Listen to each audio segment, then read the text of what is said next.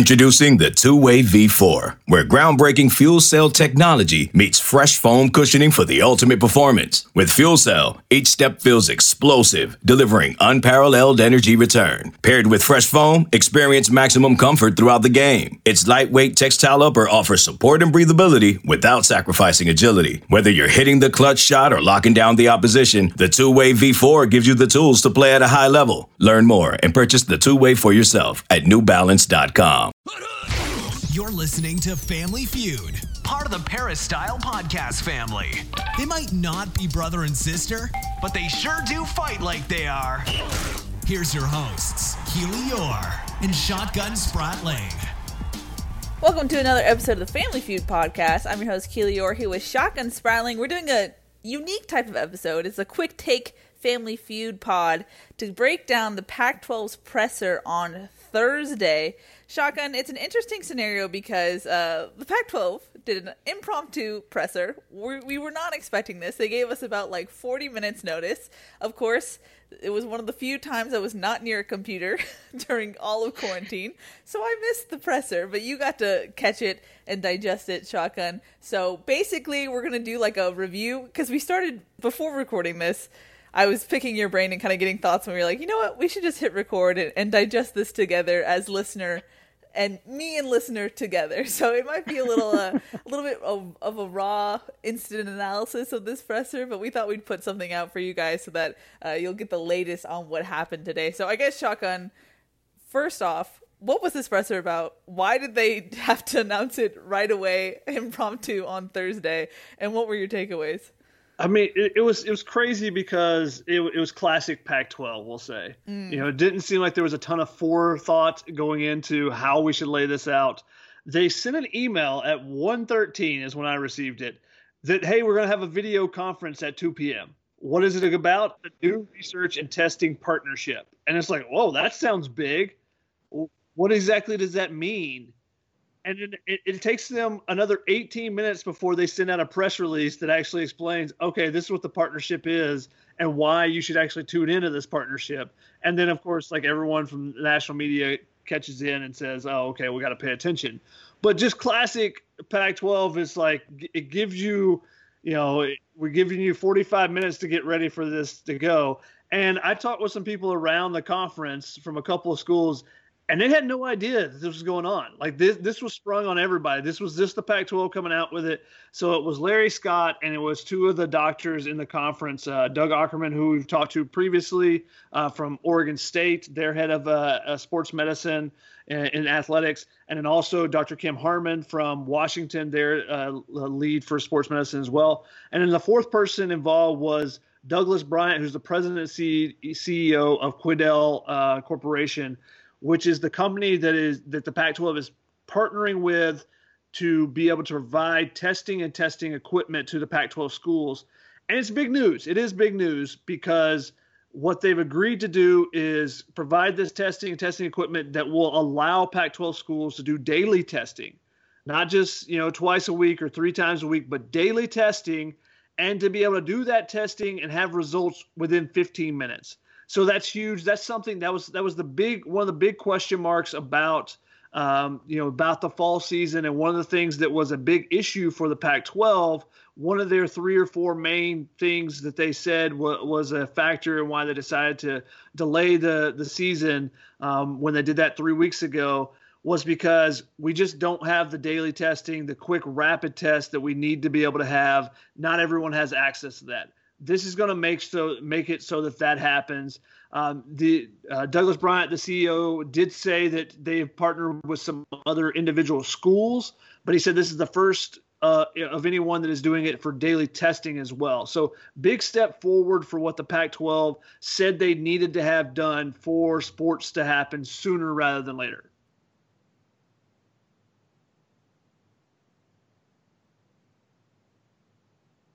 Yeah, they, they said that they should have that each school should have testing equipment and test at the by the end of the month. Um, and one of the big things about this is that it can be uh, administered in the training room.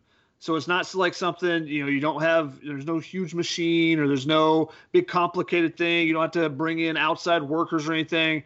They're going to be able to train up the, the trainers and be able to administer this in the, you know, regular form of athletic training. So basically kids will be able to come in while you're getting, probably while you, you, you take your test and while you're getting taped up, you'll get your result back, you know, and uh, okay, I, am negative. I can go out and practice. And the, the big thing with this, and the reason why the Pac-12 wanted this, is to be able to, you know, to mitigate any the any uh, big spreads, but any big outbreaks. And that's been a big problem in you know with a lot of those schools. Is hey, they get it and they find out that they're a positive test. Now they have to do the contact tracing, and they find out the spread gets wider and wider. This is going to to hopefully you know be able to narrow things down and be able to you know get kids on the field um, you know and, and, not have to worry about the possibility of okay someone tests positive later. Now we got to go back. Who did they interact with?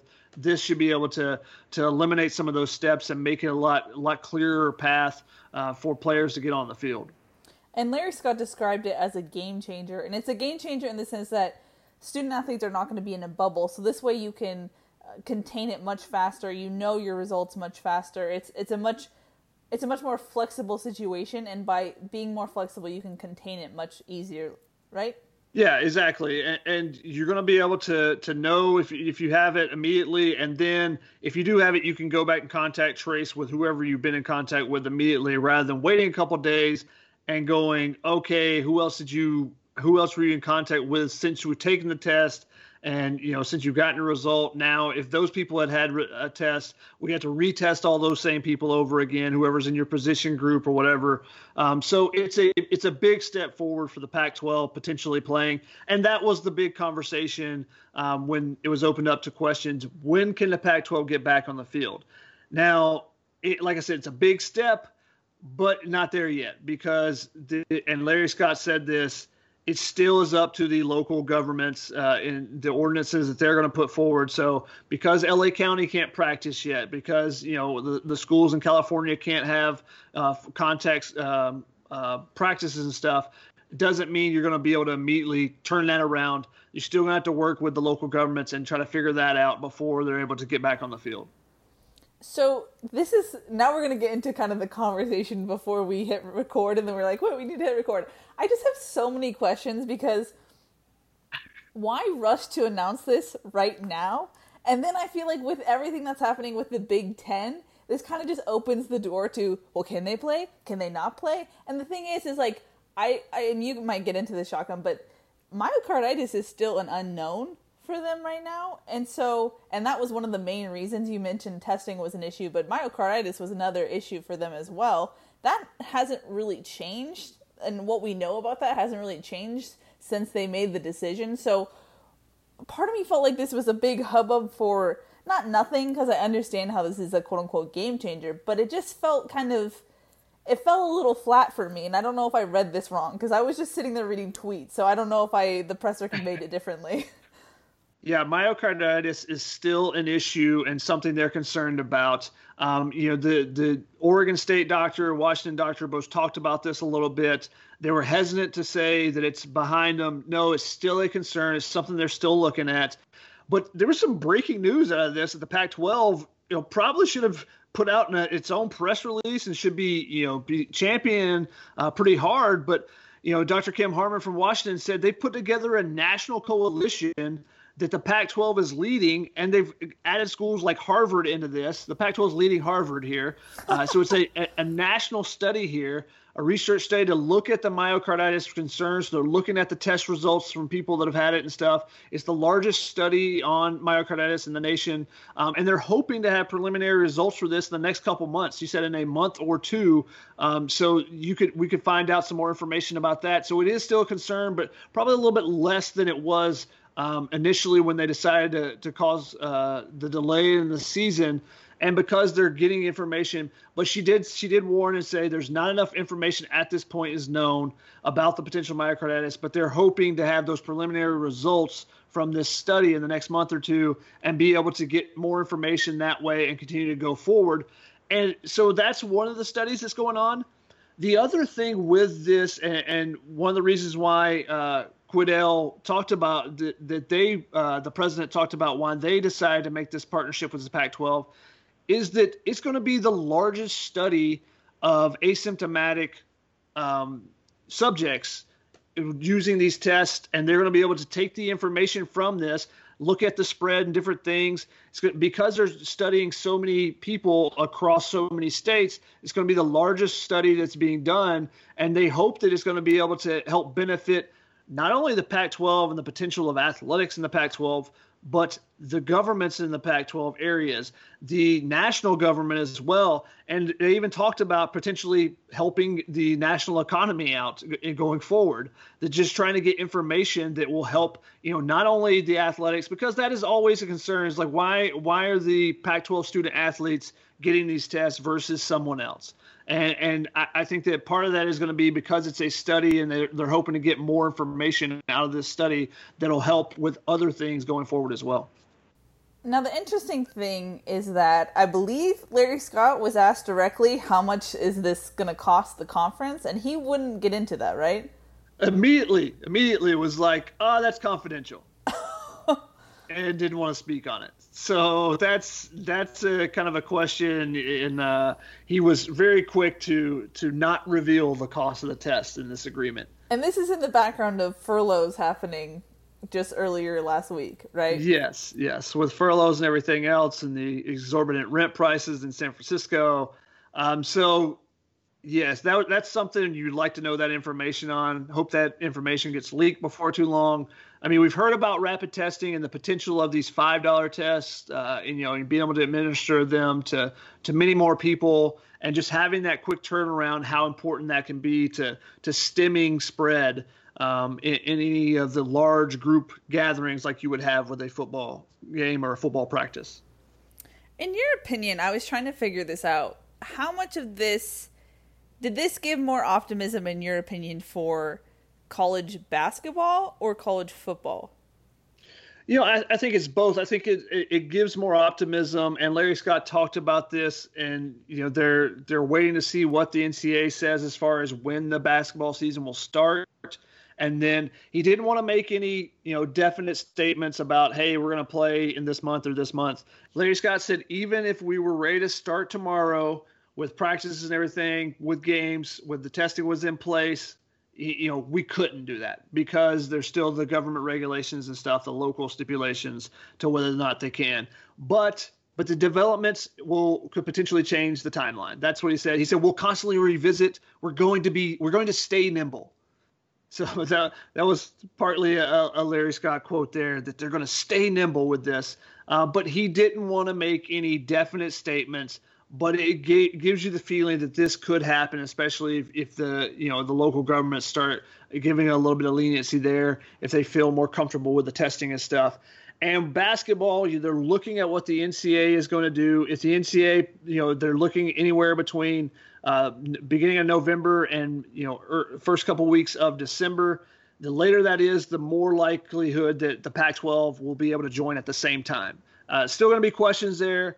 It all come down to the local governments, but it, it, the feeling is that this this development pushes the timetable forward for the Pac-12 because this was one of the things that we heard three weeks ago is that they expected those this uh, the ability of these rapid result tests to be in November, and Larry Scott said a day late November is when they were expecting this and now to be able to get it in by the end of September for all 12 schools to have it, I think that pushes the timetable forward for the Pac-12 at least by a month.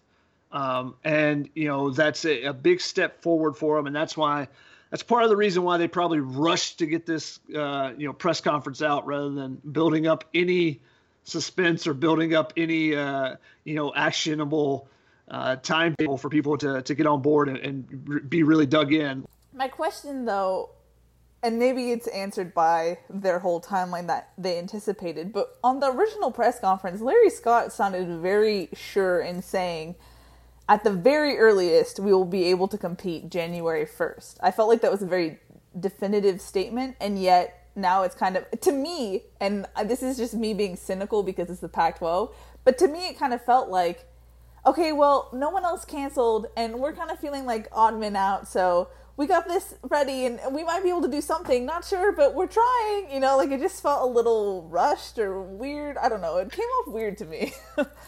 and, one of the questions that was asked of Larry Scott is, "Hey, do you feel like you guys should have just delayed rather than pushing it all the way to January 1st?" And he said, um, "Hope has never been a strategy for the Pac-12." And my immediate thought was he must not be talking about their television networks and their TV deals because we're hoping this does well. Pac 12 networks, we hope it does well. Because that seems to be the strategy there rather than having, we're hoping this press conference gets to everyone and everyone's able to join us in 40 minutes.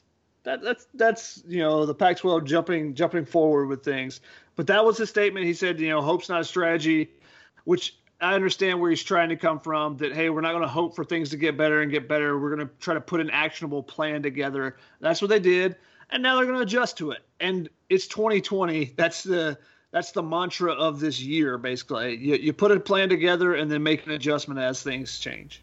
Yep. Speaking of which, you and I probably would have been in Texas right now in another life.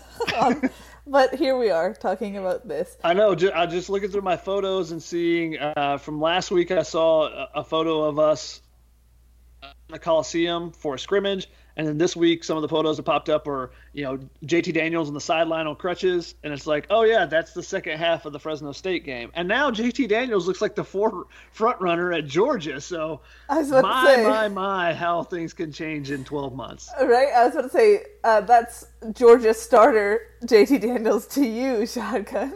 Potentially. Still has to be cleared by the, by the, uh, Kirby Smart ways, which means he's cleared to actually play in a game versus cleared to practice because he's actually been scrimmaging from what I read. Yeah, so yeah. No, so, but knowing yeah. JT, JT will like glue his leg together in order to play and be the starter. so that's that was what I was banking on. Um, but going back to the press conference, after what you heard today, in your opinion, what's delaying Pac-12 football from happening the most? Is it local regional guidelines? Is it myocarditis? Is it is it the testing capability? What to you, I guess, is the ranking, or what stands out most as a, a hindrance? I think the testing was one of the biggest things initially. You know, being able to get those rapid tests, stop outbreaks from happening. You know, you're going to have some players that test positive.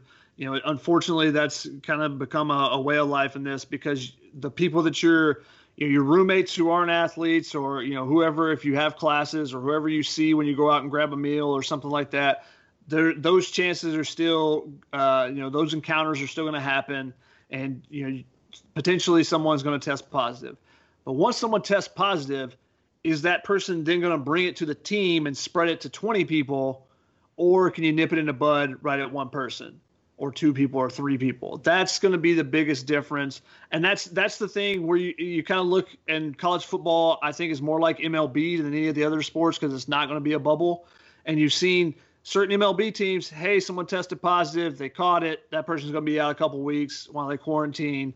Versus the Cardinals or the Marlins, where you know half the team basically catches it, and you're done for two weeks. You're not pr- playing at all. So I think that's the difference here um, and that's what this these testing can do. So I think that was the most important thing initially. Now they're they're beyond that step. So for the schools and the conference, they've taken a big step forward with this. I think. Now the next biggest hurdle and the one that they don't really have the control over is the local governments, the local ordinances that, that are set by the local governments. If they don't get any leniency there, there's things don't uh, you know they, they don't stop restricting how many people can be in a, in a workout or anything, Los Angeles County at least, um, where it's still, I think it's 6 to 12 is the most they're allowed in a single workout. So, you know, I, I know that USC and UCLA have been talking with government officials a lot and been trying to, to get some leniency there. And it's, it's hard to look at it and watch this and, and you know, see how the Rams and Chargers are about to open up a new stadium and you're going to have you know it's a football team now it's 53 players versus potentially 100 players at a college but it's basically the same thing that you're dealing with here and colleges aren't allowed to do it but the pros are so it's hard to, to watch that and go how is this fair how exactly how does this work out why is this not why is there not the leniency for both uh, organizations? But um, that's that's the biggest hurdle right now for the Pac-12. The myocarditis, obviously, they're they're moving towards having more identified uh, research and studies on this. Um, but uh, Doug Aukerman said that it, I, I, can't remember his exact quote, but he said something to the effect that you know it wouldn't complete. It's not something that would stop you from doing anything right now. Meaning myocarditis wouldn't stop the conference from doing anything going forward. Yeah, so so Dr. Doug Aukerman he said that you know I don't think we need absolute clarity. Certainly, there has been enough discussion that we are aware of the cardiac potential. So I, I think that there's less emphasis on it at least, so that they they don't need they don't need to know 100% what it's going to be. And I think they'll know you know by the time everyone gets these tests and by the time that they would have to play before they would do any traveling or anything, they would have at least the preliminary results of their myocarditis study that they're doing uh, with their national coalition. So then, if they needed to change course, then I think they still could. Because uh, again, let me go back and uh, insert here real quick. Larry Scott said that they would still need they would still need six weeks of training before they could start competition. So if you don't, if everyone doesn't get the test and everything to the end of the month, then plus six weeks, so you're looking at mid-November now. Um, I think that they'll have the preliminary. They expect to have the preliminary results by that time. So I think that's part of the reason why I said they don't have to have absolute clarity to feel like they can move forward with. And by moving forward, there wasn't. He didn't clarify what he meant by moving forward. But by moving forward, I think that that could be practicing and getting to full contact and starting camps and stuff for a potential season. Um, so I don't think that that necessarily means moving forward to competitions immediately or anything. See, that's really fascinating to me because I feel like the thing that the Pac 12 hung its hat on, whether it was publicly or privately, was that when faced with uncertainty, they decided to pause and take a step back rather than continue forward like other conferences. And now it seems like they've kind of changed their their thought process on that from what you're telling me. I think that they I think they feel they have a little bit better grasp on it. And okay. I, I, think that there's, and this is just me, you know, thinking out loud uh, from my interpretation of what they said, rather than anything they said particular. But I think that they feel more comfortable with it. I mean, there's been a, a lot of debate over that that research, um, that that research study itself, and there's been some numbers that have been changed potentially, and all, all that conversation around it but I think that there's been more conversation about myocarditis and, and what are the effects? How can you, you know, how can you, um, how can you test for it and see? And that's something that uh, Dr. Kim said that they that every all the student athletes in the Pac-12 have been having heart uh, scans and stuff to to test for this to make sure that, that it's not an issue. So that they're definitely concerned about it, but I think they're feeling more comfortable with you know having the knowledge of it now versus at the time when it happened it was new it was brand new didn't know what it was. And when you talk about heart conditions that's scary to everyone. And that that takes your breath away for a second makes you pause and i think now they're okay now we're wrapping our head around this a little bit more and I, I think because they've started this national coalition i think they're, they're probably seeing some numbers and stuff a little bit uh, a, a, little bit and, and, trying to figure out where to go from there. But it's not as high of a concern as as maybe it was previously. Interesting. Okay. But again, I, I I think there's still some steps along the way, so that you know in those steps along the way before you get to actual competition, if those preliminary results come back, they, you could have a quick change of heart real quick. Yeah, that makes sense. You have you have some built-in time because it's not going to be right away. Yeah. I guess the last thing for me that I thought was interesting in my tweet perusal was uh, Larry Scott said that he has been in conversation with Kevin Warren, and they were saying that they might want to do a season in tandem, which I think would be exciting. You could have a fake Rose Bowl, a Rose Bowl 2.0 in the spring. What were your thoughts on that, Shotty? Yeah, it, it's interesting. I mean, everyone is comparing the Pac-12 and the Big Big Ten as to how they've handled the situation, since mm-hmm. they are the two that have decided to to postpone their seasons, and the Big Ten has just been a complete mess. You know, and the biggest thing has been transparency, mm-hmm. and, and I think the fact that they haven't had the transparency, whereas the Pac-12 immediately came out when they made a decision, they had a press conference you know, with this decision, even though they didn't give a big heads up or anything that they were going to have this press conference or anything like that, or that this news was coming, they are still being very transparent about it and having these conversations and talking. Um, I, I think that eases everyone's frustrations with the decision because you know why they're making the decision. They gave you four actionable points uh, in the three weeks ago, and now they're saying, "Hey, this is a big step towards it," and maybe there there can potentially be some change. They're not making any uh, immediate judgments that yes, we're going to play on Thanksgiving or whatever. Um, whereas the Big Ten, it just seems like everything's shrouded in, in mystery up there, and no one wants to speak and, and be the voice in the front. And that's possibly because Kevin Warren's a first-time commissioner and brand new. Uh, but the, it was very interesting to hear that Larry Scott, you know, said that you know the high priority for the Pac-12 would be to align our seasons and what that would do if you if you do do that you know the the there was later the for, football oversight committee which is a bunch of ads and they give recommendations to the d1 council so this is not set or anything but one of their recommendations was that the maximum games that could be played in the spring would be an eight game season and it had to be done by April 17th, um, which so they could, you could have a you know a full 2021 and feel comfortable about that. So if that's the case, and the, both these conferences end up starting on January 1st or whatever, and have this and have eight games, well, if you play eight games, you can then line up, and you know eight to ten teams. You know if you want your entire conference to play someone. And that's something that may happen in the other conferences as well, just because there's not enough teams to fill the bowl uh, slots right now. Whereas everyone that plays may get a bowl game. Um, and so you may have you know, you may have Arizona playing Rutgers or something in a a after a postseason competition between the two conferences. And you could, uh, you know, at the top end of it is the the potential of a Rose Bowl 2.0 or a Spring Rose Bowl, and that's something that's been discussed, you know, earlier. Uh, you know, I think um, Heather Dinich from ESPN had an article a couple days ago talked about the potential of there being two Rose Bowls this season because the college football playoff is one of the Rose Bowl um, is the Rose Bowl this season. So there's the possibility of ha- if there's a Memorial Day Rose Bowl, hey, I'm I'll be there. I'll be there to cover it. Sure. I mean, yeah, sign me up. Interesting. Okay.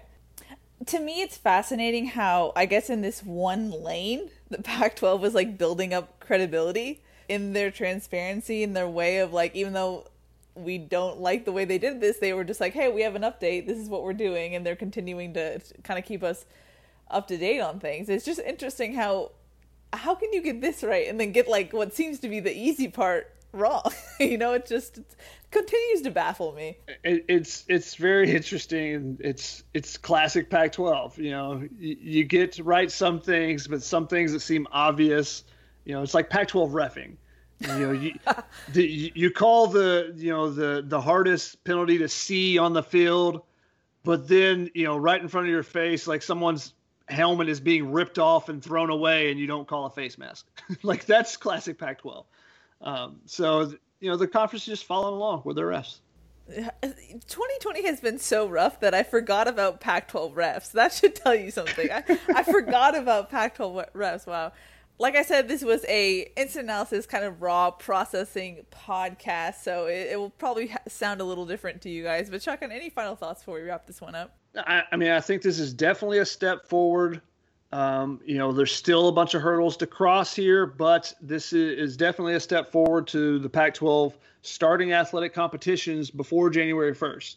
Now, how early that is, you know, you're you're probably looking at with football needing a six week camp, you're probably looking at November um, and late November. So the potential of an early start to you know to a season to a spring season, which would allow you to get a couple more games in. You could potentially play ten games then in and in a 13 week window versus playing eight in the spring if the D1 Council were to follow those football oversight committee uh, recommendations. So um, you know, there's there was actually a lot of news that came out today. Not only this this press conference, but the football oversight committee's decision. You know what they talked about, including that they want to try to, and this makes this reeks of ACC and SEC schools like you know th- there's more teams playing right now, so them saying this, but saying no, if you're an early enrollee, you shouldn't be able to play in the spring, which makes no sense at all. Like if you're enrolled in in school, why would you not be able to pr- participate in athletics regardless of when the season starts? Yeah. Which it, which I talked about on uh, on Tunnel Vision on Sunday, but could be a uh, recruiting advantage for Big Ten and, and Pac-12 schools. If you got a Korey Foreman or somebody or uh, JT Tuimoloau to say, hey, you can start your athletic clock now in the spring, play again in the fall, and you're a draft pick in two years. Like instead of being th- waiting three years, you can be a, a year ahead of the curve. Uh, so, but you know, one of the oversight committee's recommendations was no, you shouldn't be able to do that. But we'll see what the actual D1 council if they see through that or not. I was going to say, how does that make sense? Because like DJ Uiagalelei got to practice with Clemson. as an early Exactly. and, and it's it's a little bit different, but it's pretty rare that um, baseball players will will early enrollee because basically you're skipping your senior season of, of uh, baseball, but they do that all the time, or, or they do that occasionally. So and they get to play during the season. You know, you, you talk about reclassification with basketball players moving up a grade, and they get to play. So you know, there there's been situations where this is allowed. So it'd be hard for me to figure out why this wouldn't be allowed, especially right now when a lot of this stuff is trending towards student athletes' rights and them having extra opportunities and stuff. So those two things came out, and also that you know, there Kendall Rogers with D1 Baseball, who I work with, you know, talked about how the athletic departments are allowed to temporarily fund volunteer assistance because of the pandemic. So there's volunteer assistance because in baseball you, you only get two assistant coaches and then there's usually a, a uh, third assistant who is a volunteer whose money actually the pay comes from camps and stuff that are ha- had during the summer. That's what goes to pay the players, and the NCAA is allowing some of those players to to be or some of those coaches to be paid, whether it be out of the coach's pocket or out of the school. I mean, it's not a, a ton of money or anything, but to help them get through because these people are volunteers; they don't get paid anything. Um, so that news also comes out. So it was a, a very news-driven day uh, across the NCAA. So uh, it was it was interesting. I I was getting ready to I was finishing up a story and I was going to do a workout, and then suddenly it's like, hey, you got 45 minutes before the Pac-12 is going to have a news conference about something. Wait, we'll tell you in about 18 minutes what the news conference is actually about. Just give us a minute. Just like what what is happening here?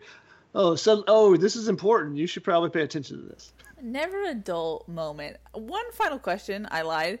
Um, and this is kind of spurred by something Reign of Troy talked about on their podcast. But how much, you know, there's building optimism right now. How much of that could be a moot point if for some reason the season is disastrous or, or not in the sense of like people get COVID and something horrible happens, but just like it's so disorganized and it doesn't go well this fall season trying to manage it with COVID 19 how much if that happens does it kind of dampen or put water on what's building towards the pac 12 It's a very good question, and I think it will depend on what causes breakdowns. You know, if if it's travel breakdowns or if it's testing, what it, what exactly if they can identify where the breakdowns were, and the Big Ten and the Pac-12 can say, okay, we can do that better if we start here.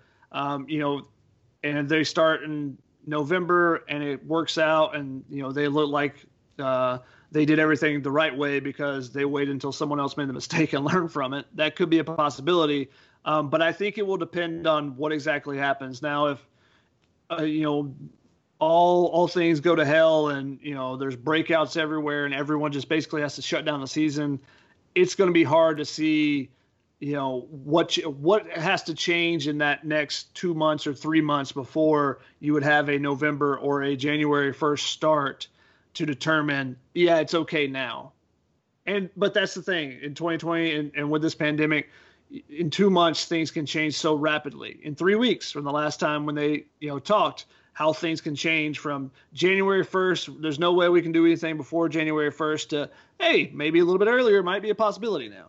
Yep. Yep. I guess we always you got to stay on alert always. You never know when a presser is about to drop or some new discovery is about to happen.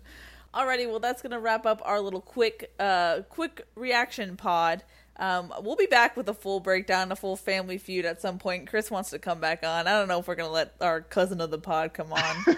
you never know with him. But uh, that's gonna wrap it up. That's Shotgun. I'm Keely. We'll see y'all next time. Okay, picture this. It's Friday afternoon when a thought hits you. I can waste another weekend doing the same old whatever, or I can conquer it. I can hop into my all new Hyundai Santa Fe and hit the road. Any road. The steeper, the better. Because my all new Santa Fe is available with HTRAC, all wheel drive, so I can hit the trail without a worry in the world. Heck, with three rows and best in class rear cargo space, I can pack the whole family in with all our gear. We've got available dual wireless charging for our phones, so we'll never lose touch with civilization, and we won't lose touch with the primordial power of Mother Earth. So, which is it? Waste the weekend or do something a little more epic? And conquer it in the all new Hyundai Santa Fe. Visit HyundaiUSA.com or call 562 for more details.